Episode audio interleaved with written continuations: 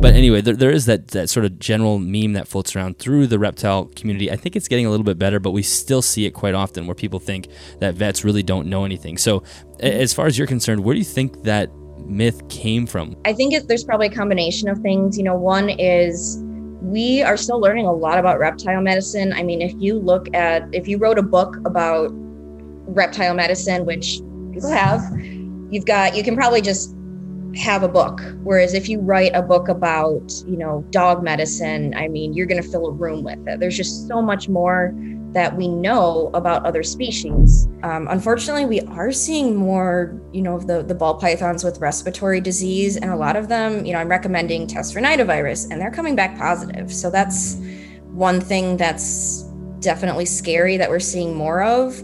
Um, I saw a king snake that had eaten his tail and was starting to digest himself. Oh my that's gosh. Probably, that's probably the weirdest one. Welcome to episode number 103 of the Animals at Home podcast. My name is Dillon Perron, and thank you so much for tuning in today. Now, before we get any further, I just need to say something real quick. If you hear an annoying vibration or a buzz or a rumbling sound through this intro, they are paving the road just outside my building right now. There's a grader going back and forth, and it is literally shaking my entire building building, including the enclosures, and they're rattling around. I'm basically yelling to get over that sound right now. I can't tell if it's p- being picked up on the microphone until after I edit it. So just in case, if you do hear an annoying, annoying rumble, then I apologize. It will not be present in the episode. It's only going to be present during the intro and the outro. Okay, so having said that, joining me on the podcast today is Dr. Catherine Love, who is a recent veterinary grad out of Indiana. Dr. Love specializes in reptiles, and we discuss several different aspects here. First, we discuss the schooling of reptile vets, what it means to become a reptile specialist on the veterinary side. We discuss that sometimes contentious relationship that keepers have with vets, especially you see online a lot of people saying, "Don't go to your reptile vet or don't take your reptiles to vets. They never know what they're talking about, and you end up gonna you're gonna hurt yourself or hurt your animal by taking them there." We discuss where that myth came from and how to get around that myth. Dr. Love gives us a quick rundown of sort of the day to day life in the clinic. What are the common ailments she sees patients coming in with? We talk about nidovirus, a little bit about crypto. We discuss a stint that she did in Australia for a rotation, which was really fascinating. And Dr. Love also lets us know how she stays up to date with the forever evolving reptile husbandry information. As you know, we're constantly pushing the envelope, constantly advancing, and it's actually really important that veterinarians stay on top of that as well. So she kind of walks us through that. This is a great episode for those who are nervous to approach their vet or, are unsure of how to find a good vet. And also, if you're somebody that's sitting at home and you think you might want to go into veterinary school, this is a great episode to sort of give you a little bit of outline on how that might look and how you can go about doing that. If you're looking for more information on this episode or any of the links discussed in this episode or any other episode, episode that has been recorded. Make sure you head to animalsathomenetwork.com. If you'd like to join us on Patreon, head to patreon.com slash animals at home. There you'll have early access to the episodes as well as the opportunity to submit questions to upcoming guests. And we also do Zoom hangouts every four to five weeks with my friend Liam over at Reptiles and Research YouTube channel. We bring in some of his listeners, some of my listeners, and we hang out on Zoom. And we also sometimes bring in a special guest. Last week we brought in Paul from Custom Reptile Habitats, and he talked to us all all about the reptile enclosure business, which is a really fascinating conversation. If that is on YouTube, you have to be a patron to access it, so or a patron to access it. So if you are interested in listening to that or being involved in any of those Zoom chats in the future, make sure you sign up there. And thank you very much, speaking of Paul, to customreptilehabitats.com for sponsoring this episode of the podcast. You can find affiliate links in both the YouTube description as well as on the show notes. Let's jump into the episode. Enjoy. Dr. Love, welcome to the podcast. Thank you for being here. Thanks so much. It's always great to have another vet on the podcast, and we're going to get into the conversation about reptile vets later because you know this is one of those topics where we probably don't utilize them enough and there's myths surrounding reptile vets as well so sure. but before we do that i know you have we were just talking before off air you have a, a few reptiles behind you how long have you been into herpetoculture is this something that started uh, as, a, as a kid or did you get into keeping reptiles once you got into vet school I think I have a pretty similar story to a lot of the people you have on that, you know, I was out catching toads and snakes and and all that.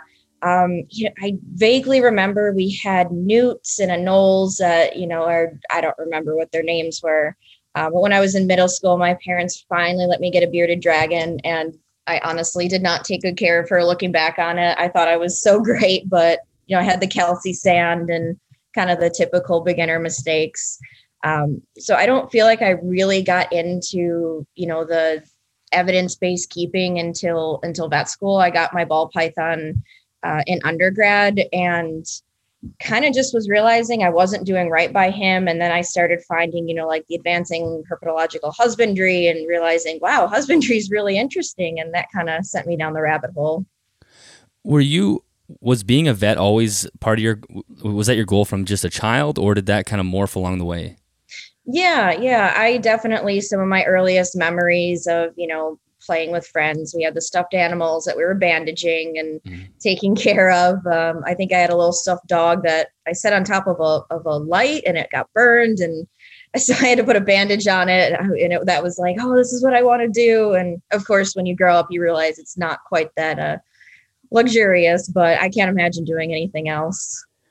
Yeah, it's it's uh, because it's it's fascinating. So many kids have the goal of being a vet, and then when mm-hmm. you realize what it's like, it's like, yeah, I actually don't want to do that. It's it's not the job that it's not bandaging up stuffed animals. You know, when yeah. when we're kids, it seems so good, uh, but from the very beginning, you've always wanted to be it. And was there was there ever a point where you thought maybe you wouldn't want to be a vet because you know a the schooling is incredibly difficult. It's hard to get into school. I don't know what it's like where you are but here in canada it's very difficult to get into vet school. I'm sure it's the same for you. And mm-hmm. then the school's challenging and then the job itself is challenging. So was there any a part where you were sort of wavering? Yeah when i got old enough to realize that oh my gosh i'm gonna have to you know euthanize animals and there's gonna be blood and surgery. So maybe around like the early teen years i was wondering if I really wanted to do that, but um, kind of came back around to it. And really, since late high school, it just, there was nothing else that I really could imagine doing. I mean, certainly sometimes when I was in vet school and you have the 10 exams coming up, you're like, is this really worth it? But other than that, I never really wavered.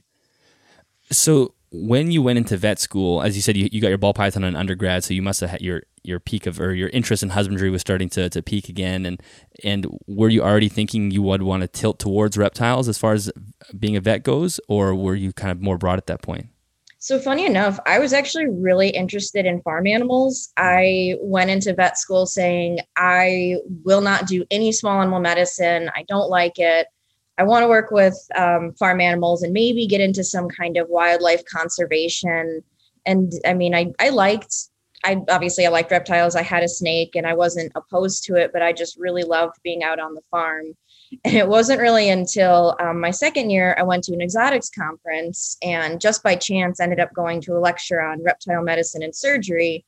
And it was like something clicked in my brain. I was like, oh, that's that's what I want to do. I like I, I want to do that. Can I specialize in that? And from there it's just been like kind of a nonstop spiral into reptile medicine since then that is quite a difference between going into farm animals and I, I am always impressed by farm animals because they have to deal with animals that can really really hurt you it's always yeah. amazing that and they seem so like brave grabbing horses by the feet and whatnot but that is quite a shift to go yeah. from one to the other so what, what was it about it was there anything in particular or was just that deep fascination was already there so you it just swelled at that at that conference yeah, I'll I'll be honest that by that point I was kind of realizing like, oh man, I really do not like working with horses as much as I thought. I like mm-hmm. riding them, but horse people are if you've ever been around horse people, anyone will will know what I mean by horse people and it's just was realizing that it wasn't really for me and I was questioning what exactly do I want to do and I was kind of going back around to well,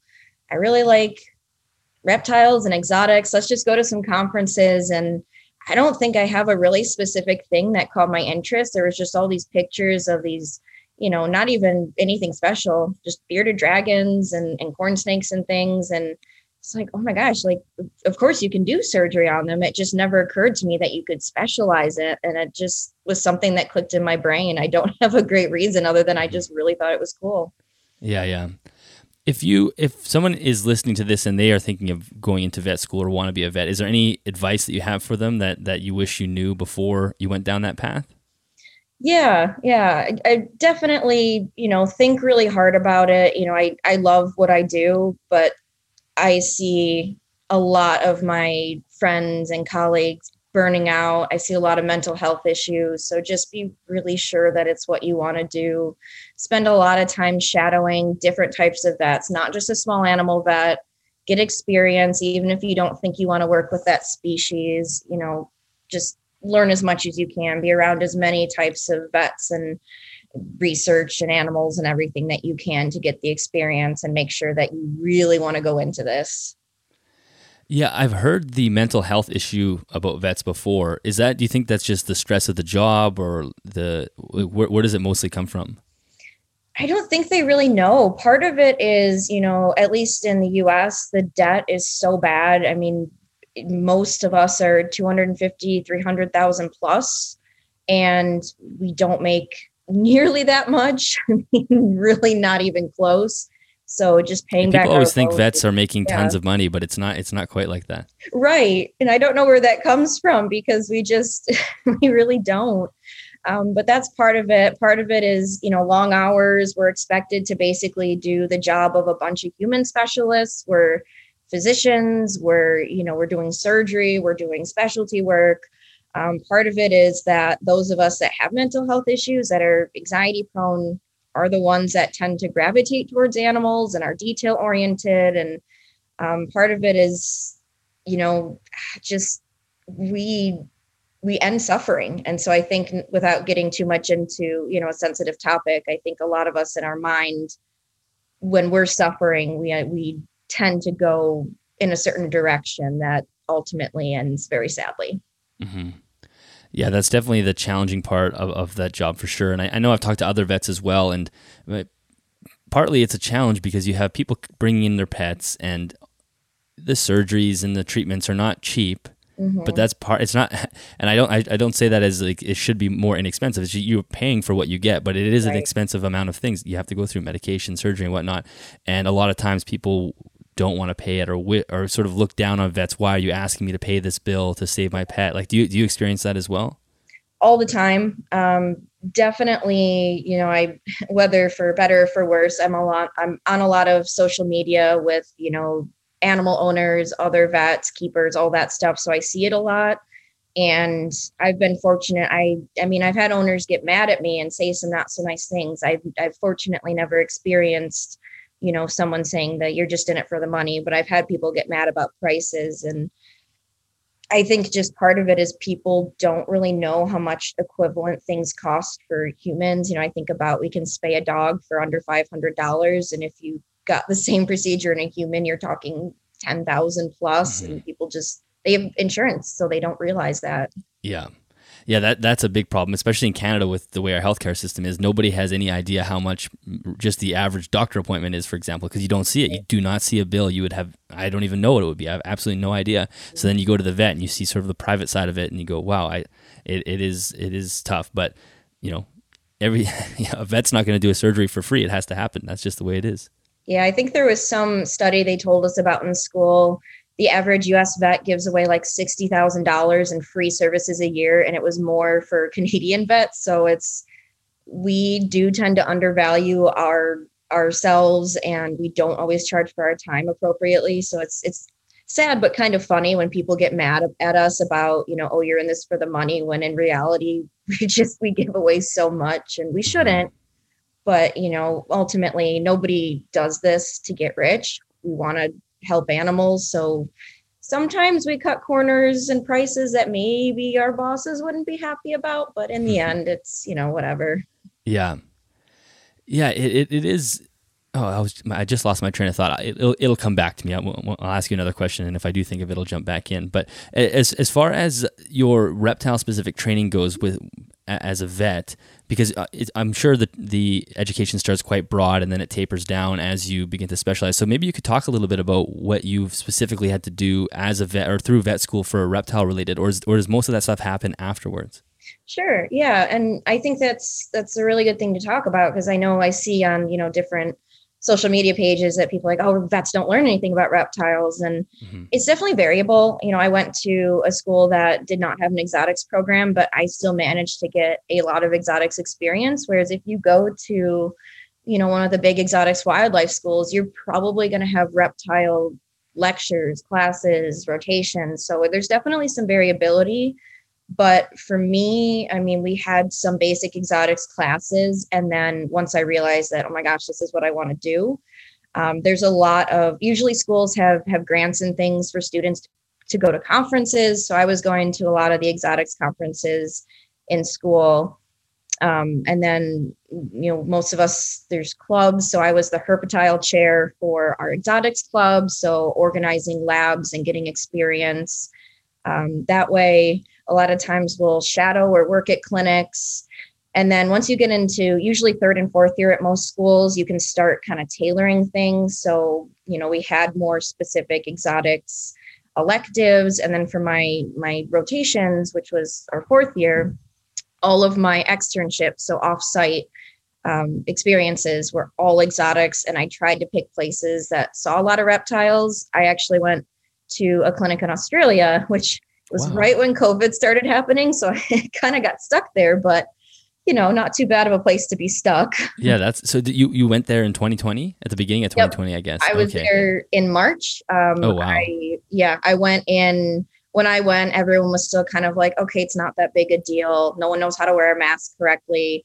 And then halfway through, it was like, oh my gosh, I don't know if I'm going to get home. So, you know, I, I mostly got to finish it. I had to leave a couple days early to make sure I got back, but I still got a ton of really cool reptile experience because they you know, they sell wildlife. So there's just this whole back room with, you know, wild bearded dragons and carpet pythons and and and blue tongue skinks and everything. So a lot of times students kind of get to take the lead on that. And that's another, I guess another thing I did is I did a lot of like wildlife rehab stuff. And that's a really good way to get, especially around here, turtles getting hit by cars. We see that constantly. So I got a lot of experience with that too. So th- this question might sound callous, but do, do they give the allow the students to work with the wildlife rehab just in case you know it's more of like a safe place to practice because if something goes wrong, there's no pet associated with it. Is that is that fair to say?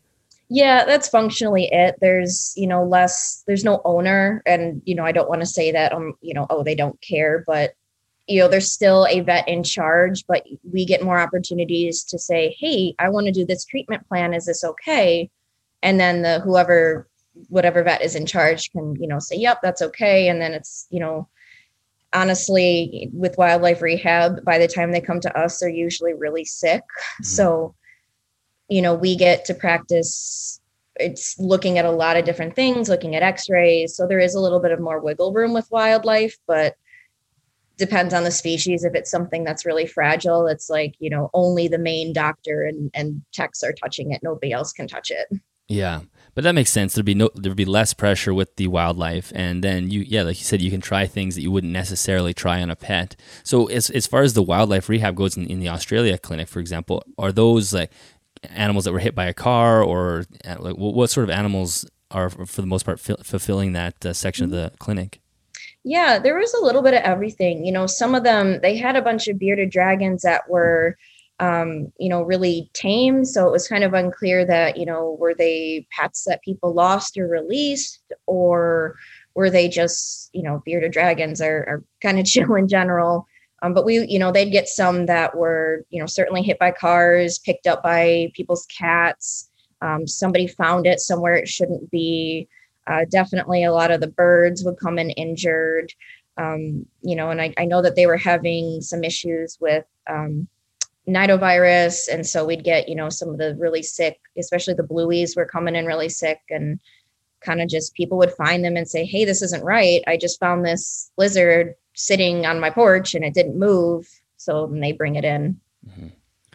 And that's the other thing that people maybe don't realize or don't think about is that vets often do a lot of that as well i don't know where the money comes from for that sort of treatment is that some from the clinic or is the government sort of fund some of that wildlife rehab yeah, I, you know, I'm sure it varies. Uh, my clinic sees wildlife, and we basically have kind of free reign to do what we need to do. You know, I, we wouldn't be able to necessarily say, "Hey, can we just, you know, front ten thousand dollars to do surgery on this this random turtle?" But basically, we just we can do what we need to do, and the funds do kind of just come back from the clinic. We generally mm-hmm. don't get any kind of funding from outside sources, so we we do kind of eat the cost but at least for you know my clinic we we see a decent amount during the summer but it's not a wildlife specific clinic whereas you know those will have more donations and, and things like that right yeah th- that reminds me of what i was going to say a few minutes ago when i forgot is that's sort of the kryptonite of animal people is that everybody's so compassionate towards animals, it's very tough to turn that off, right? I see this happen all the time with people who work in rescues or or even have a rescue in their own like run their own sort of reptile rescue for example. It's just they can so quickly become overwhelmed with trying to save everything. And I'm sure vets is the same way. It's like okay, mm-hmm. you, you will be tempted to cut corners cost wise or, or do extra work or, or you know work longer hours because you have this animal sitting there and you just feel so guilty not and it's probably bad for the mental health side but it i see it all the time with especially with animal people so i'm not sure if you if you can relate to that. For sure for sure. Yeah we definitely the, the hard ones are where you know it's it, the animal needs whether it's a treatment or a surgery and it's expensive the owner can't afford it and so, you know, we do what we can. We try to make a payment plan. We try and cut costs, and then it doesn't go the way we hoped. And then the owner gets mad. And so now they've lost an animal and they're mad at us. And we're really not getting paid for the work we did. So it's just a bad situation all around. And we're also suckers. We take home so many animals that we probably shouldn't. Um, yeah, I definitely was not planning on getting a sugar glider or my little house gecko that was found. Someone drove up from Texas and I think found them in their car and brought them to us. And they're invasive and they're not going to survive in Indiana. So I just took them home and that's how I got them. And I was not planning that at all. So, so with the sugar glider, was that somebody's pet that was brought in and then they left there, or how did that end up in your home? Yeah, they actually, it was a client that called and was looking to rehome them. They didn't feel that they had the time uh, that, you know, they required because they're such in, intense animals. And um, my coworkers kind of know that I'm a sucker and they kind of immediately, I had like three of them coming up to me like, hey, you want a sugar glider? You want a sugar glider? And finally I was like, fine, I'll take the sugar glider. And so now I've got him too. I want to spend a couple minutes on sugar gliders because you're not the. I, have I mean, I've seen them I know what they are, obviously, the small mammals, but I, I, you're not the first person to say that they're quite intense pets and that they're not the best pets, really, because a lot of people get them because they're so cute and they think that they can have, but there's a lot of work that goes into them. So, what what is challenging about caring for them? Yeah, yeah, they're definitely. I definitely do not recommend them as pets. They are very challenging. You know, one thing is their diet is. We really don't even have a great understanding of it in the wild. It varies seasonally. They eat, they're they're true omnivores. I mean, they eat so many different things, nectar, pollen, vegetation, insects, I mean, you name it. Um, and so trying to replicate that in captivity is really challenging. So we see a lot of nutritional issues with these guys. I mean, you want to talk about metabolic bone disease? These guys are are almost as bad as the reptiles for it. Um, they are also very social. They're very active at night. Um, so if you, a lot of people don't realize that. So they they get one, and then they have this sugar glider that's pulling its hair out because it's not getting enough attention, and it's keeping them up at night because they're nocturnal. Uh, so they just they really need a lot of enrichment. They need a really specific diet. They need a lot of attention. Um, my guy is not as social as most sugar gliders. I know that he has been bounced around a bit and um, you know i offer him to come and hang out with me and he's they're not always the friendliest i'll say and he tolerates me and that's probably about as good as we're going to get yeah yeah there are definitely quite a few species that float around in the specialty pet domain that are probably mm-hmm. not the best pets and, and they should really be kept for the zoos in the wild but uh, i wanted to jump back to you were saying with the with the conferences, with the vet conferences, could you sort of paint an image of what that looks like? Because you know, I assume there are reptile sort of private collector conferences that get put on all the time. These people come in and do chats and do uh, you know talks on a species and whatnot. Is it similar to that? Yeah, yeah they're you know if you're like me where honestly i think most vets probably are we're a bunch of nerds we love learning yeah. about animals so they're honestly really fun because you get to pick this conference at like i i definitely struggle with paying attention to things and learning about things if i'm not super interested in it i remember struggling with cardiology and then i went to a conference and learned about the same concept in ferrets and i was like oh my gosh it's so interesting now yeah. so you get to go and kind of learn about what you're interested in and it varies from you know there's some at that clubs you know student clubs put on that are a weekend and there's two tracks there's like aquatics and reptiles and then it varies all the way to actually this month there's the big exotics conference is ExoticsCon and it's like almost a week long. There's like five different they call them tracks but it's basically like how they divide you know reptile um, bird small mammal tech other stuff. And you go to those lectures and they're put on by people that have been doing research or are specialists. Um, sometimes it's case reports. A lot of times they have hands-on labs which are a really good way to learn techniques. I know that ExoticsCon has um, a reptile ultrasound lab that I was definitely eyeing, um, but it can even be, you know, for students, it can be exotics handling 101. So it's really variable. Mm. Yeah, that sounds actually like a lot of fun, and I can see why that would really draw you towards working with reptiles as a career. So, so let's jump back to the that myth that we, we kind of mentioned earlier, but we'll, we'll, kind of get deeper into it now with that you know, you, especially on Facebook, you see this all the time. Like, don't don't waste your time taking your reptile to the vet. Like, you know, sprinkle essential oils on it; it'll be fine. you don't exactly see that, but sometimes you do. Yeah. But anyway, there, there is that that sort of general meme that floats around through the reptile community. I think it's getting a little bit better, but we still see it quite often where people think that vets really don't know anything. So, mm-hmm. as far as you're concerned, where do you think that myth came from? What what what caused that myth to to exist? Yeah, you know, it's I this is definitely just kind of my opinion. I don't know for sure.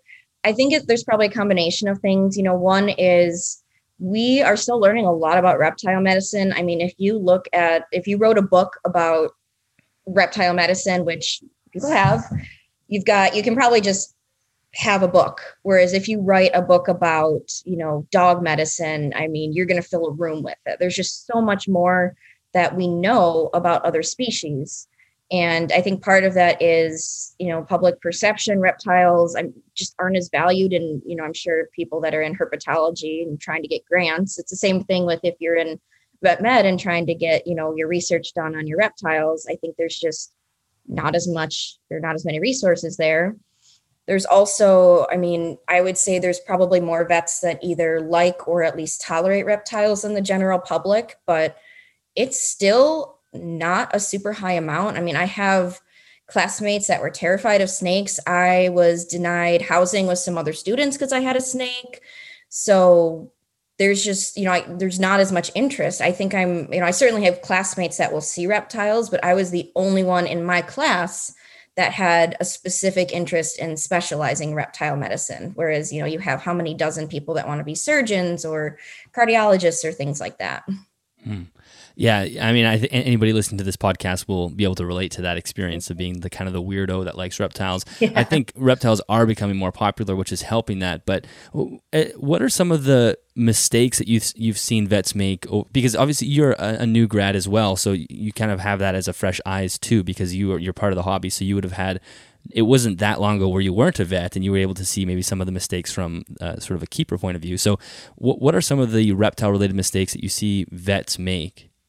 Yeah, yeah, and it's it's interesting because I think for for those of us that are interested in reptile medicine, most of us were keepers first. Like I think there is a difference between a reptile vet and a vet that sees reptiles. I mean, even if we're not talking being a specialist, there's definitely a difference in, you know, interest and knowledge between those of us that go out of our way to to learn about them because it's just not profitable to do it just because so I definitely have seen, I mean, I've seen the horror stories on Facebook pages where people post like, oh, my vet gave me this care guide and it says like snakes, temperature, and it's just like a random range for every snake species. And it's mm-hmm. like, no, you know, and you, you hear the horror stories of, of stuff like that. Or, you know, I've seen like, oh, okay, my vet didn't know what species this was or wasn't comfortable handling it.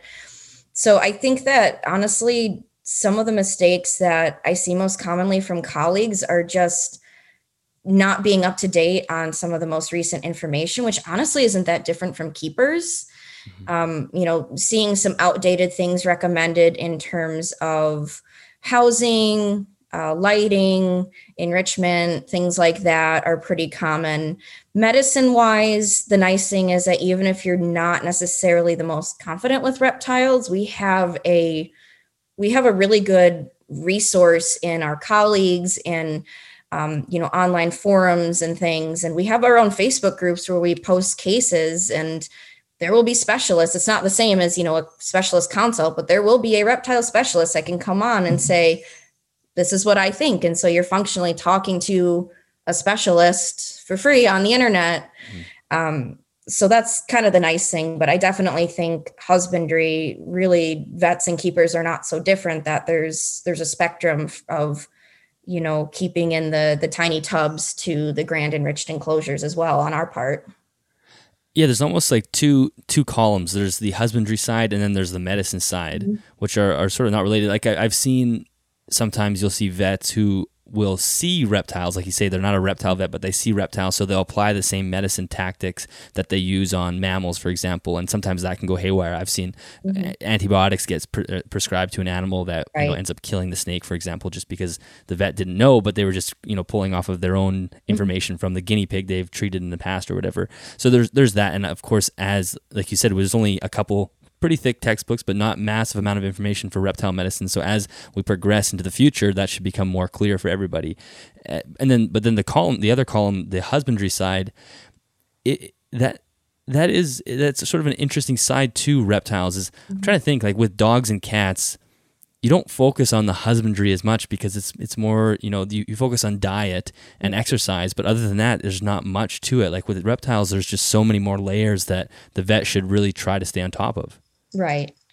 Yeah, and that's that's totally true. And I I definitely think there's a lot more overlap between husbandry and medicine than a lot of people realize. Hmm. A lot of the mistakes or I guess a lot of the illnesses I see are because of husbandry mistakes. And I mean, I certainly have to prescribe out medications, but it's kind of I don't, I don't want to say shocking, but interesting how often it's just hey, change this, change that. Okay, we can prescribe this antibiotic to get them through this disease course. And then after that, we've made these husbandry changes and the issue does not keep coming back. So I think that, you know, people I've seen, you know, I've seen them say, like, oh, trust your vet for medicine, not husbandry. And then I know that, you know, not everyone's a nerd like me that makes care guides for fun. Um, so I know that, yeah, that was that was my COVID project. Um, so hey, I know that's that a great COVID project. Yeah. so I know that you know certainly if you're not interested in that, that's a kind of an undertaking. So you go and you find you know the one care guide that you know your boss made 10 years ago and and so I, I totally understand why keepers get frustrated and sometimes i get frustrated with the things that i see but um, i think that there's a lot more overlap than people realize and getting keepers and vets to kind of work together and share their knowledge is ultimately going to help everyone, including the animals. Yeah, exactly. It's almost like that bridge needs to be because we absolutely need vets to maintain a healthy herpetoculture. It just needs to be there, and and we need them, and they need us. And the the great thing about the keepers is they're constantly pushing the husbandry mm-hmm. boundaries. We're learning what how, what it means to take care of something. Where maybe the vets can you know take the medicine and, fold that into the husbandry much better than the average keeper. I mean, we don't know anything about medicine. What are some of the common mistakes or common uh, illnesses that you see being brought into the clinic? Yeah, yeah. So definitely metabolic bone disease, you know, nutritional secondary hyperparathyroidism is still very common to you know different degrees sometimes you know i have a reptile present that we call it adr ain't doing right. Um, you know they're they're not eating as much they're not as active and we find that you know whoops they're not getting the correct calcium supplement the uv hasn't been changed in a year and a half and then sometimes they come in where they are totally deformed. I mean looks like some kind of body horror awfulness you know their bones are soft and it's still so common even if it's not necessarily to the point where they're you know bending in ways they shouldn't be that we find just okay well we took x-rays and their bone density is actually kind of decreased. And i think that's kind of a really common underlying issue that i see is improper you know either calcium supplementation or you know vitamin d i guess um, utilization from improper lighting yeah, I mean, as a vet, that must get incredibly tiresome to see that, and and, mm-hmm. and it's the community that needs to take responsibility for that. Like it, it's it's just so strange that that still happens that somebody will bring in a reptile, and I bet those a lot of times the owners have no idea what's going on. They just know something's up, like the leg is bent, it's weird, we've got some bowed legs or something, but they've probably never even heard of metabolic bone disease in a lot of cases. It's like what's happening? Why is there such a big gap there? Right. And it seems like what I find interesting is a lot of people, you know, I'll say, "Oh, have you heard of this before?" and they'll say, "Oh, I, you know, I googled it and I was wondering if that's what it was," or people will get you know upset not at me but like why didn't the pet store tell me? You know mm-hmm. why why didn't i know this? And that's you know understandable that you you know you buy these kits from the pet store and they tell you yep this is what you need. And so then when they come in six months later and they've got this reptile that's really sick and it's like well they told me this was all i needed. So i totally understand why they get upset about that um, but it's it's I get it. It's tough. You know, I made mistakes with my bearded dragon and I, you know, I wish I could go back and fix it. But I, I don't know why the they're I think pet stores are getting a little bit better. I know you you had a guest a while ago that kind of talked mm-hmm. about things and certainly I kind of listen to what people are saying at the pet stores and sometimes I hear things that I'm like, oh thank God they're recommending that. And other times it's like, why are you telling them to put that chameleon in there? So. Yeah, yeah yeah, it's uh, it. I, I, like I said, I think that gap is shrinking, but it is still kind of uh, it, it is a bit strange. And and as far as your you go, how do you stay on sort of I guess the cutting edge of husbandry? What what do you do to make sure you're maintaining that your sort of foot in that domain? Yeah, I try to read papers. Um, I honestly, I feel like my jump into evidence based keeping, and I'm certainly not perfect. I'm not going to say, oh my gosh, my reptiles have the most perfect husbandry ever. But a lot of it was kind of by random chance. I think I started following someone on like Tumblr that was talking about like, well, actually ball pythons need UV and they need these larger spaces. And I was like, that's that's weird. I've never heard that. And then that kind of just got into, oh, well, this paper does say this, and oh, this Facebook group does have all these resources. And um, I try now. I know the advancing herpetological husbandry page is really good about posting stuff. Um, I try to keep up on it with um, the uh, ARAV, the Association of Reptile and Amphibian Veterinarians page. A lot of times they'll post new research um, or even just kind of creeping on some of the cases they're talking about to see, okay, what are the experts recommending? And just honestly trying to, I I probably see what a lot of the keepers see. Um, you know, I don't know if we necessarily have special access to any husbandry papers. I mean, when I was in school, I would definitely like download them and save them because, you know, we got them for free. Mm-hmm. But I think I probably see a lot of what, you know, the rest of the reptile community sees. And I just try to stay on top of the species that, you know, I know I see a lot of like the ball pythons, the corn snakes, the beardies, the leopard geckos, et cetera yeah, I guess it's just a matter of interacting with the hobby as much as possible on a weekly basis type thing. And is there ways that so let's say hypothetically you have a patient come in, they have a, a leopard gecko that has metabolic bone disease.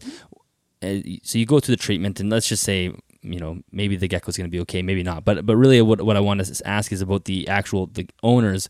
What do you do in that situation? Do you give them resources and say go here for information, or or you said you had done some care guides as well. So how are you helping the the, the actual humans in that situation. Right yeah. So i did end up making my own care guides. I i just wasn't you know I, I guess satisfied with a lot of the ones i was finding because for me i'm i get pretty detail oriented about these things. And so you know i'd find this guide that says um, this lizard needs uv okay how much? Where do i put it? And when do i change it? And so I ended up making my own that they're very long and probably more detailed than most people care but i can kind of highlight okay you need to change this bulb every six months. Um, you know you want a calcium powder that is calcium carbonate based. You want to make sure there's no phosphorus in it. I can highlight that. You know you want to make sure you're feeding a you know a, a varied diet and that you're gut loading. Usually it's hey back off the mealworms. Um, mm-hmm and that way i can I, I like having something that i can just hand them. And there's certainly places i'll send them. You know there's i, I think reptifiles has some great information and it's really well laid out. So if they if it's a species that they have on there i'll say hey go look at this. If you're for me a visual person i really like the way that their guides are set up. Or you know certain facebook pages that you know you can talk to keepers on here if you don't feel comfortable you know asking your vet. These pages are ones that the keepers are knowledgeable and you can say like hey i'm working on my setup. What do you think? Um, you know so I, I, definitely have a collection of, of resources and definitely every time you have a, a guest i'm like oh i'm going to write that one down. You know the chameleon central is like i'm definitely going to make a note of that one. So I, I try and do a combination because i know sometimes my giant blocks of text are too much. So if i can send them to a page that i trust that's a little more user friendly sometimes i feel like they're a little more willing to get involved yeah, well that that's the tough part is that you want to provide them with a really thorough care guide, but then it's there's that balance where if you provide them with too much information, they may not even crack mm-hmm. crack the book, right? They might go, "Well, I, I can't even read all that; it's just too much." Yeah. But then you don't want to give them the skeleton of the, you know, snake needs UV slash here's the temperature range between sixty and ninety degrees. Yeah. Like, eh, so we have to find that balance between. And I think if you give them something in between, it, it, will make them interested and then grab pull them in towards the detailed care guides, right? That mm-hmm. you know, as long as you have someone that's interested and wants to do a good job caring, they will eventually want to have all that information. But we, uh, you also can't scare them away with too much right. information. Yeah, and I, I found that you know, kind of. You can't tell I'm a talker. so kind of talking to them about these are the main points that I have and you know I can we're still curbside, so I can I swear I can hear their their brain spinning like, oh my gosh, am I going to rec- rec- uh, remember this? So I'll say it, and then I'll say, I know that this is a lot. I'm telling it to you out loud, and then I'm going to highlight it on a care guide because I find that helps people remember. You know, we have a saying that owners hear like 10% of what we tell them. I mean, they, it's overwhelming. We're using a lot of jargon. Their animal's sick, they're scared. So I find that if I can do that and then I hand them this, you know, 10 page monstrosity where at least I've highlighted the diet section, you know, a little blurb on UV. And if they can at least read that, they're going to be better off. And then if they find, you know, this is really interesting and they keep reading, great. Now they've learned about, you know, infrared and different types of bulbs to use. And, and that's awesome. And that's just a bonus. Mm. Yeah, I think that's a really great way of doing it. That makes sense. What are some of the strangest things you've seen get brought into the clinic as far as disease and illness goes? Mm-hmm. I don't, you know, I don't know if I've seen anything super strange other than one of my favorites is always help my reptile is stuck in this hide. Mm, I've had um I had a little baby carpet python stuck in like a little AT-AT from Star Wars and that one was funny because they're like, oh, he won't come out. And I kind of just poked at him and he came right out. And um, those are always you, you feel like a we, we say that you feel like a firefighter. You're like oh yeah i got your gecko out of this stuck out of this hide. And so they're those are a little bit unusual just because they're not common um, but they're you know kind of easy fixes. I feel like a lot of what we see is a lot of the same. Um, unfortunately we are seeing more you know the the ball pythons with respiratory disease and a lot of them you know i'm recommending tests for nidovirus and they're coming back positive. So that's mm-hmm. one thing that's definitely scary that we're seeing more of. Um, I saw a king snake that had eaten his tail and was starting to digest himself. Oh my that's gosh. Probably, that's probably the weirdest one. um, as far as I know, he's doing great, but he had swallowed about probably two thirds of his own body. It was it was pretty crazy. So he must have been at that for a while for it to actually start breaking down. Because I mean, you see king snakes doing that mm-hmm. once in a while. They're they're so crazy they'll do that. But they he must have had his tail in his stomach for mm-hmm. a little bit of time. Yeah, I think also it was just so far down, you know, because he like when I we kept it was like a like one of those magician's ribbons. We just kept pulling the tail out, and it's like okay, he has to be done, and it just kept going. king snakes are crazy. So, how big of, a, of an issue do you think Nido is? Because I think that, especially in the states, I, I I shouldn't say especially in the states, but I think because you guys have said it on the show before, it's a mm-hmm. lot easier to ship animals back and forth. The weather is more cooperative for the most part, and there's just way more people keeping reptiles. Mm-hmm. And in Canada, there's just less. So I, maybe we don't have as much of an issue. But do you see that as a pretty serious thing? Yeah, it's funny. I was actually talking about this last night with um, a ball python breeder that came in. I I think that it's bigger than we realize, just because people aren't testing and they're not necessarily quarantining. So I would be willing to bet we have a lot more positive animals than we realize, and that some of these animals that are having chronic issues are probably going to come back positive. Mm. Um, you know, at this point, it's getting better that people will bring their animals to us when they're sick, but it's there's still kind of a I guess almost a stigma of even when I talk to friends or family, I'm like, yeah, I saw this really cool snake, and they're like, someone brought your brought a snake for a checkup, and mm-hmm. I think there's still a lot of people that are hesitant. So I think it's probably underdiagnosed. Yeah, there's just the old bump up the humidity and bump up the heat and clear up the RI just by, by doing that. Although, so maybe now as you're saying that, maybe that's one positive of this crazy morph craze is that you have someone with a five thousand dollar snake that has some bubbling and they're like, I got to bring it into the, the vet. We, we have to get this looked at. Mm-hmm. Maybe that's you know one one positive there.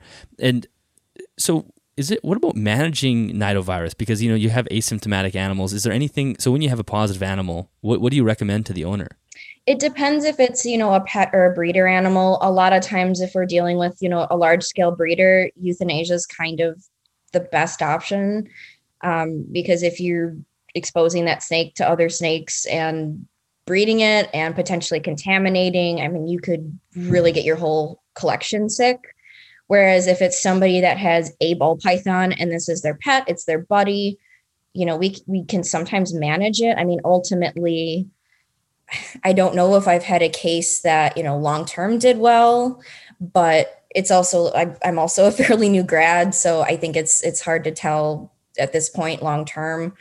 But I've definitely had, you know, um, even not just Nido, but like crypto and, and leopard geckos, something that long term is not a great prognosis, but it's their pet. So if we can manage it and help the symptoms and talk about, you know, biosecurity, if you get another animal, then as long as that animal's not suffering, they can live as as a pet for, you know, some amount of time. It definitely varies, mm-hmm. but some of them, especially with Nido, they get so sick, we do end up recommending euthanasia. Anytime something can't breathe and we can't get it to breathe, I'm that's kind of a hard line for me because that is so stressful on the animal that I, I often do recommend euthanasia for those. Yeah, exactly. So if you have something that's more asymptomatic on both the Nido and crypto side, what are some ways you guys manage it? Well, you, is there medications or is it just general biosecurity and good husbandry? Yeah, definitely. Those are big. Uh, there's, you know, I, I, it's funny. I had to like a, I feel like things come in waves. I had a run of, you know, little sick crypto geckos, and there's definitely different you know treatments out there that aren't necessarily proven 100% um, but might work uh, for you know our our respiratory infections you know do we manage it with antibiotics as needed? Do we nebulize? Um, but certainly husbandry is a big one making sure they're eating. Um, you know sometimes if we have to do a little support feeding with with a nutritional supplement to get them just kind of feeling good again, uh, you'd be surprised how much that can kind of make them feel better and get them going. So a lot of it really is support and then just treating symptoms as they come. You know, if we have, you know, now this this gecko just has really bad diarrhea, can we get that to kind of settle down? Or sometimes we can't, but and that's what I tell owners is this is this is all management. It's not a cure. Mm-hmm. Yeah, yeah, that's the unfortunate thing about some of those diseases or some of those uh, pathogens have you what are some of the most interesting species you've had i'm sure most for the most part you've had the, the classics the leopard geckos corn, uh, corn mm-hmm. snakes ball pythons and bearded dragons and whatnot but uh, since you did some time in australia and you've mm-hmm. kind of floated around are there any that kind of rank at the top as something that's been really fascinating Gosh, yeah. You know, I feel like 90% of what we see is bearded dragons, which is great. I love bearded dragons, but, you know, we don't necessarily see um, I want to say a while ago, it wasn't me, but my colleague had, it was some kind of rear fang colubrid that I can't remember what it was. Um, anytime we have, I love uromastyx. So anytime we get those, I get really excited. Um, I get really excited about tegus. I honestly, I get excited when we have any reptiles, but I don't know if I've seen anything super, you know, super weird or unique. I mean, when I was in Australia, I I was like, oh my gosh, carpet pythons, Stimson pythons, and you know, those are all like, yeah, these are super normal here. But I'm like, they're so cool. yeah, yeah, exactly. Well, this weekend coming up for for us, not for the listeners, mm-hmm. I'm releasing a episode about Uromastyx, so I'm sure you'll enjoy that one. yeah, it, it made me like really want to buy one myself because they're such fascinating little creatures. But uh, yeah, I know that you know most of the the world is the the mm-hmm. classics, which is okay because they're a little hardier and and whatnot. So I, I, had a couple of questions from my patrons that I, I was hoping that we could we could chat about as well. The first one is is annual checkups, just discussing annual checkups. I think we as reptile keepers are pretty bad at this and for the most part many of us don't do annual checkups. Even me I've, I've, I've never really i've had them see the vet but it's not something that i've practiced on a consistent basis. So what are your thoughts on, on that? Is this something that should definitely be implemented? Yeah i think it it does depend on the species. You know we're like if we're talking about amphibians especially i'm like yeah that's you know i, I don't necessarily have a great yes or no answer um, because that's that can be really stressful on them to handle. And then there's the risks of that come with handling them. You want you know you want to have your gloves on. But if we're talking something like you know 90% of the the pet reptiles out there, the beardies, the leopard geckos, the ball pythons, the corn snakes, absolutely. I think that there's definitely a couple advantages. You know, one is if it's a species that it's appropriate to get blood on and do annual blood work um, having baseline blood work is so helpful. We actually, at my clinic, one of the other doctors had a, it was a bird that had regular blood work. And the only reason we found something wrong was because something was different from the rest of the blood work from years. It was still normal on the blood work, but it was very unusual. And they ended up finding some pretty significant things in this bird and i think with you know species like reptiles that uh, the you know definitely reference ranges aren't as good especially if you have a weird species. I mean if you bring in like i don't know your eastern indigo or something i don't think we have reference ranges for that species. So if you can get baseline blood work if something happens we at least have a normal to compare it to. Same with um, you know doing a physical you know, I, I think that, you know, keepers that maybe handle their animals every day might notice if there's lumps or things, but a lot of times people don't. And we find something and we go, you know, have you noticed this? And someone, you know, will say, oh my gosh, no, I haven't. And then, of course, just being able to talk about husbandry, which I know kind of, you know, comes back around to the, oh, vets don't know anything about husbandry, but the amount of, you know, I guess mistakes that I catch that are very common I at least can tell them about it, whether or not they follow through, that's on them. But being able to discuss that early is so much better than, hey, make sure you get UV for your gecko now rather than, you know, a year in the future when, oh my gosh, this gecko is, you know, irreversibly sick and with, you know, everything and just isn't doing well. Well, I think that goes back to communicating with both sides even if you are a very advanced keeper and you're you know incredibly knowledgeable on this one species that maybe the vet has no and maybe never seen this mm-hmm. particular species before bringing it in for an annual checkup and then even having a husbandry discussion helps the vet in that scenario right then you are actually yeah. being a re- resource husbandry wise to the vet and then they have that as, as new information for themselves so even if you are an advanced keeper and you know you know in quotes everything that there is to know you can still add a lot to herpetoculture in general by doing that process and having those conversations with the vets and while simultaneously getting the animals checked up. Definitely. Yeah. I think that, you know, sometimes vets and keepers butt heads, which is unfortunate because a lot of us are both. Like I kind of said earlier, those of us that are really serious about reptile medicine, we're, I'd say probably most or all of us are reptile keepers too, and probably were before we were vets. And so it just, you know, it always kind of, I guess, is frustrating and kind of sad that there's so much just headbutting when really we all want the same thing. We want our animals to be healthy. And there is a lot of, you know, a lot that we can learn. I mean, the husbandry stuff that I learned, I honestly I learned from other keepers and, and certainly picked up things from vets as well. But you know, I, I think that there's just there's so much there that I wish everyone could just kind of get over this, you know, kind of weird almost rivalry that well no you don't take your animal to the vet treat it home or oh my gosh keepers never listen and it's just unfortunate because i think we do have a lot to learn from each other yeah, I completely agree. I think it would be cool if something like that vet conference that you talked about, if they if there would be something like that where yeah. keepers could attend as well. Obviously, they wouldn't need to attend the specific medicine stuff, but I think it would be cool to unite both worlds in, in, in a way where everybody's learning. Like you said, everybody's pretty much everybody's nerds at this point. So we just want to be sharing information. Yeah. Do you ever do home visits or anything like that? Because some people have these big collections and, you know, it's much easier for the vet to come to them and just pay the bill that way. Do you ever do that? Or is that something that uh, anyone in your clinic does? So pre-COVID, yes, um, mm, I have done about COVID somehow. Yeah, I've only done one home visit since COVID, and it was for um, a coyote. But oh, wow. um, yeah, so we, we see all sorts of interesting things. But that is something that actually I'm really interested in. Um, I've been talking to my boss about getting hot snake trained because I would love to be able to do some work with venomous snakes. Hmm. Um, you know, not necessarily jumping into, hey, let me hold your gaboon viper, but if I could at least like have a general idea on how to safely work with them, that would open up, you know, potentially more opportunities for for sick animals that otherwise can't get care.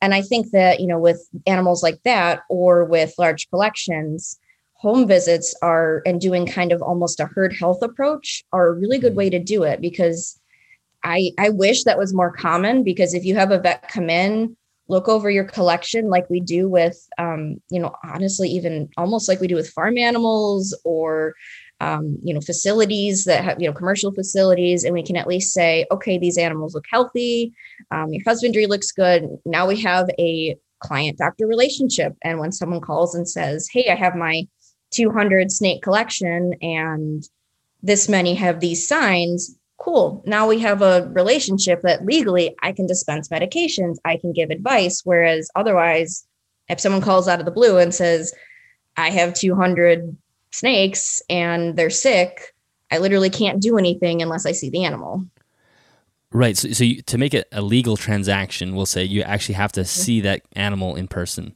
or else nothing yeah. can happen Exactly. Yeah, we we cannot legally or honestly practically um, we we can't give advice for an animal we haven't examined and it now that I've been practicing for a while and I realize how many things can sound like, oh, slam dunk, it's this. And then the animal comes in and you're like, oh, no, there is something else going on. I wouldn't even want to make a diagnosis without seeing an animal, even if I could, because that just leads to misdiagnosing something and not a good way to go. Yeah, yeah. But yeah, I think the home visit would be a lot uh, very appealing to many people because you also save the stress from the animal. Like for example, if you have very flighty geckos, like even my day gecko, I feel like if I, you know, she's she's very nervous and doesn't like to be handled, obviously. Mm-hmm. And I feel like if if you're somebody that has a large collection of animals like that, it'd be so much easier and, and, less stress for the keeper too. Like there's nothing worse than trying to catch fast day geckos. Yeah. It's horrible. It would take you all day to be able to go to the vet. So that would make everything a lot simpler and yeah. more relaxed for the animals. For sure. And that's that's totally yeah, that's a good point. I mean, I when I just had my ball python and I was a student, I did my yearly wellness visits. But you know, now like my red-eyed crocodile skink, I would never do that to him. It would be so stressful. So it's that's you know a really important point is some animals just are too stressed out to by handling and you know and examine things, and we don't want the exam to be something that is harmful for them. Mm-hmm. Yeah, so it's a sort of an animal by animal situation. And another question that I had that was I think interesting is snake supplementation, and this is something that no we don't really talk about. You don't hear a lot about. Obviously, we hear supplementation on all the other, you know, especially with with geckos and lizards and whatnot when you're supplementing with powder and everything. But I think the general theme is that if the animal is eating a whole prey diet, you don't necessarily need to supplement because they're getting everything with the, the whole animal. Mm-hmm. But if we're feeding the same thing for their whole life. They're bound to be missing something, I'm sure. And who knows? I think as snake keepers, we often forget that the rats that we feed are also in some sort of captive situation. And who knows what the guy's feeding them? Is he feeding them dog food? Are they having access to exercise? Are they fat? All these different things. And so, what are your thoughts there? Do you think, is there a, a space for snake supplementation? I think it's a really interesting area. Um, you know i'd love to see some you know kind of studies on breakdowns of the nutritional value of some of these things. And um, I, I don't think it's something we really know. It's definitely an area that i think will probably continue to become i guess more relevant because i agree 100% you know when we're feeding just these frozen thawed rodents that that's not what they eat in the wild. They don't eat farm raised rats. They don't eat farm raised chicks um, you know, definitely in the meantime, I think dietary variety is one of the best things we can do. But whether or not that covers everything, I don't I don't know if we know or if we'll ever know. Um, I know that you know this isn't reptiles, but with a lot of other species, there's been at least some data that having you know commercial diets when these animals are on it we don't see the same kind of nutritional issues. So at least, you know, some animals have a commercial diet that can be part of it, like sugar gliders. There's all sorts of different kibbles and powdered things, and um, you know, same with ferrets and hedgehogs and all that stuff. And whether or not you're a person that agrees with the commercial diets, it's an interesting point that we don't see the same nutritional issues with animals that are on that. And we don't have that for reptiles. So it's, I think there's certainly more to learn there. Yeah, it is. It is interesting, especially on this on the snake side. I mean, obviously, with like crested geckos, for example, we do have the powders and whatnot, so they have their whole meal. But, but yeah, you you you do wonder how much they're missing or lacking when you're just feeding them the same thing over. And I don't even know how you would supplement. I know that one of my patrons was saying that he was in contact with with a like a, a science center that was mm-hmm. was supplementing vitamin D. now I'm trying to remember how they were actually doing. It. I actually don't know what what they were doing specifically to actually supplement. If it was like being injected into the, right. the prey item or or sprinkled on. Like, have you have you had any uh, experience with anybody doing that with with snakes? But I guess besides doing like a carnivore diet situation. I've never had anyone that does that uh, it I was kind of thinking that too, like how the heck would you even do that? Because I, yeah. I mean, I think about like my ball python, who I try. I usually feed him yellow chicks, and I tried to feed him a black and white chick, and that was no. So i'm like, if yeah, I had yeah. to put powder or something on it, I don't know how I get him to eat it. exactly. Yeah. So that's I guess maybe the next domain of of of reptile health. Maybe mm-hmm. that will be we'll start seeing that. Who knows what that will look like. As far as yourself goes, do you have how much pressure do you have just to try to stay up to date? We already talked about kind of how you stay up to date, but do you do you feel pressure to make sure you're constantly progressing research wise and and staying on top of things? Does that make you stressed, or is that kind of just part of it? I think I probably stress myself out because I have kind of taken on this role at my clinic of making these care guides and it's something I enjoy doing, but I mean, even with the ones that I put, you know, hours and hours of research into, I found these peer reviewed articles. I go back and I look at them and I'm like, is that really what I meant to say? Or, hmm, I've learned something else since then. So, you know, I want to make sure that I'm not giving outdated information.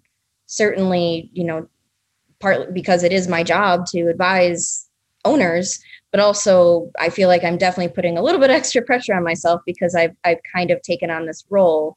But I mean, the good part is I enjoy learning about it. So when I see that there's you know somebody posts a new article on one of the the vet pages, I'm like, ooh, I'm gonna go read that. Mm-hmm. So it's I guess pros and cons there. Yeah.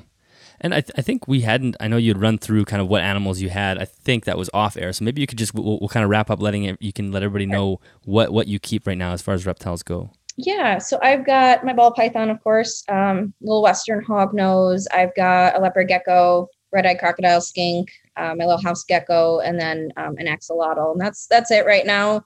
Um, the goal is eventually to have a reptile room, but um, right now I'm I'm renting in a pretty small house, so I've kind of gotten to capacity with the reptiles. Yeah, yeah, that's kind of where I am as well. Do you have any species that you have on your want list that you you will get eventually when you do have a place that's a little bit larger? I have such a long list. I I really like Ackie monitors. That's like top of my list. They just seem like such cool, intelligent animals.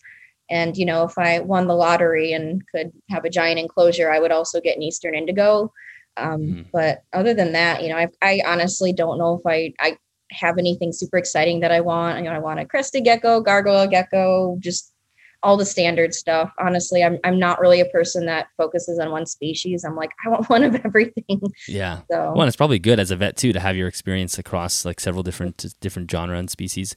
Uh, one one thing that I was going to ask as well that I meant to say earlier when you're doing when you're talking about potentially training to work with venomous species, mm-hmm. is that something that you would just have to go out on your own and look for a course, or would the would your clinic help help that help you find a, a training course for that, or how does that work? So I actually found a course through. Um, I think it's the the Rattlesnake Conservancy, and you know it's they have two levels. You know, one is you know basic about venom, um, you know safety things, and then there's another that I think that I think the second part goes more into like tubing and, and handling and things. So I actually I have no idea how I found it. I just randomly came across it and sent it to you know managers, the boss, and I was like, "Can I do this?" And they're looking into it. I think that, you know, insurance is kind of an issue. And right. I mean, COVID traveling is an issue. And also, the other question is, you know, we want to get a couple of our techs and assistants trained. So it's not just me. And then if we had a venomous snake that had to be hospitalized, where do we put it? Do we want to have a locked door so no one else can go in there? So they're willing to help. It's just right now the practicality of it is is making it difficult. So if just say theoretically you went through all that training and you guys had some techs that were also trained, would you guys accept venomous snakes being brought to the clinic, or was that would that only be a, a home based treat, treatment? Like you said, you know, you might have a locked door and whatnot. Because it almost sounds like you'd have to do quite a lot to the clinic just to make sure you could do that safely too. Right. My kind of vision, I guess, is um, that it would be mostly home visits and it would only be in clinic for you know hospitalization slash emergency situations just because that's you know you don't want to put anyone else in danger and transporting that snake is you know certainly can be a big risk especially you know we have a large clinic with people that would not be trained. So ideally i i would love to do more of a home visit situation. And that seems to be you know from the limited kind of hot snake type you know medicine training things. I've been to at conferences and things. That seems to be the way that most vets do it.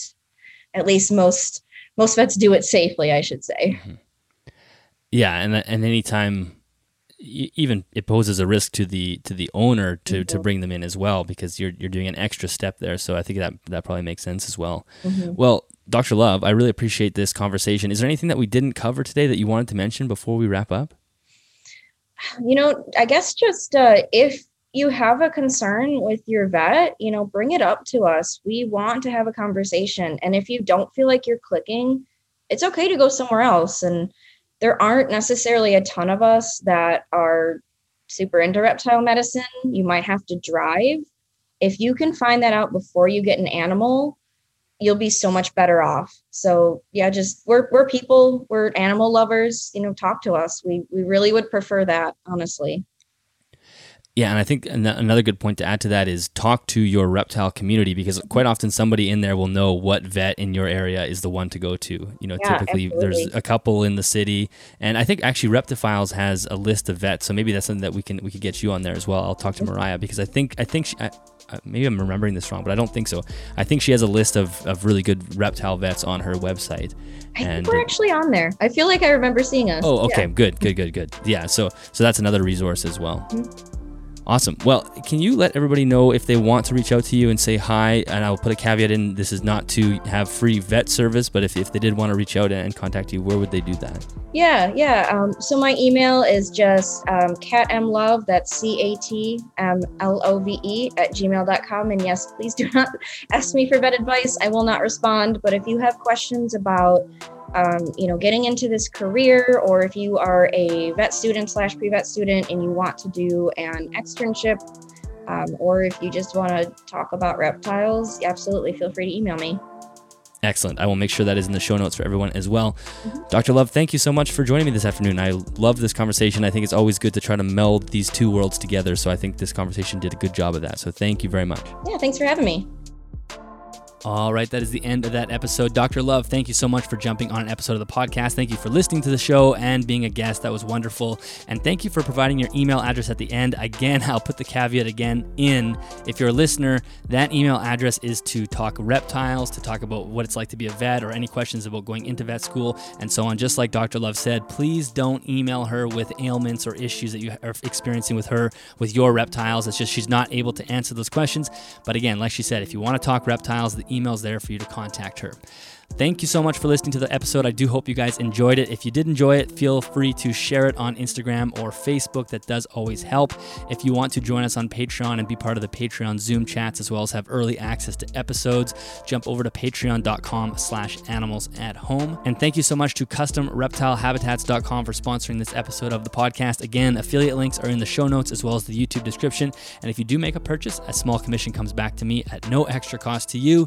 And this building is rattling right now. I feel like I'm yelling. I can hardly hear myself think. Hopefully, it doesn't sound like I'm screaming into the microphone. But that is it for today, guys. Thank you so much for tuning in. I will catch you next Sunday.